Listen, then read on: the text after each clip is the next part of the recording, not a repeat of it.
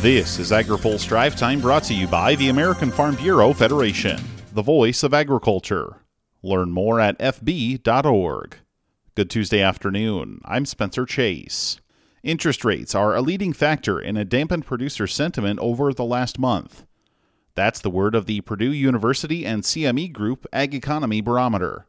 This month's report showed a slight decline in the state of mind across farm country there's also a drop in the expectation for future land prices, but Purdue's Jim Mintert says of the producers that expect an increase, interest rates are a changing factor. 62% of them said they think it'll be support from non farm investors.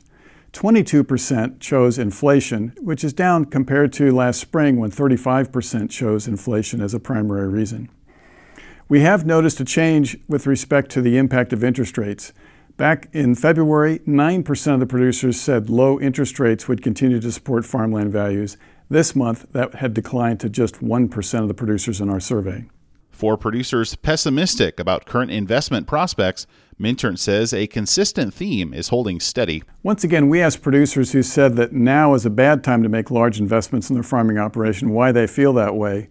And the most common response, once again, was increase in prices for farm machinery new construction. This month, 46% of the producers said that was the primary reason. Last month, it was 49%. That continues to be a big issue for farmers across the nation. Overall, the barometer's reading is 10% lower than a year ago, and producers' assessment of current conditions has dropped 22%.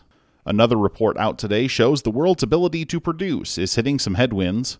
AgriPulse's Hannah Pegel has more. A new report shows global agricultural productivity is falling further behind the pace needed to meet the needs of projected population growth. Tom Thompson is the Associate Dean and Director of CALS Global at Virginia Tech College of Agriculture and Life Sciences. Thompson says when measured by total factor productivity, global agriculture productivity is slipping. From 2011 to 2020, global TFP grew at a rate of just 1.12% annually, a significant drop from the previous decade, and well below the 1.73% annual growth in TFP needed to sustainably grow agricultural output. Thompson says investments in technology and research will help create sustainable growth. Current efforts to accelerate productivity growth are inadequate to the scope of the challenge. We must take urgent and vigorous action to accelerate productivity growth. Only then can we be assured that our agricultural systems are sustainable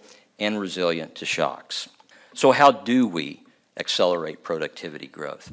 Some of the policy priorities Thompson discussed at the conference include investing in public research and development, expanding access of technology to farmers of all scale, limiting food waste, strengthening trade, and expanding infrastructure and market access. For AgriPulse, I'm Hannah Pegel. Finally, today, the discussion over foreign ownership in U.S. farmland could be a factor in the upcoming debate to fund the Pentagon. Iowa Republican Chuck Grassley says he and Wisconsin Democrat Tammy Baldwin plan to enter an amendment on the subject when the National Defense Authorization Act is being considered in the Senate. If enacted, the amendment would require the Department of Defense to submit a report to Congress detailing foreign landholdings nearby American military installations. But on the broader subject of enforcement of current law requiring voluntary disclosure of foreign entities buying up the acreage, Grassley says he's trying to determine the best path forward. The Department of Agriculture is not always up to date on updating the latest figures on foreign ownership. There shouldn't be a need for enforcement but it happens to be voluntary, and I'm not sure that at this point I can tell you what we need to do to beef that up. Grassley and Baldwin also have a separate bill that would require more frequent updates to a USDA website tracking foreign owned acreage. Now, here's a word from our sponsor. Today's AgriPulse Drive Time is brought to you by the American Farm Bureau Federation. Join more than 5,000 farmers and ranchers from across the country at Farm Bureau's annual convention, January 6th through the 11th in San Juan, Puerto Rico. The convention and trade show are both open to everyone and provide you the opportunity to gain insights about the future of agriculture, sharpen your leadership skills, and expand your business proficiency. Register online at annualconvention.fb.org/register. That's all for today's drive time. For more agriculture, trade, environment, and regulatory news, visit agripulse.com. Reporting in Washington, I'm Spencer Chase.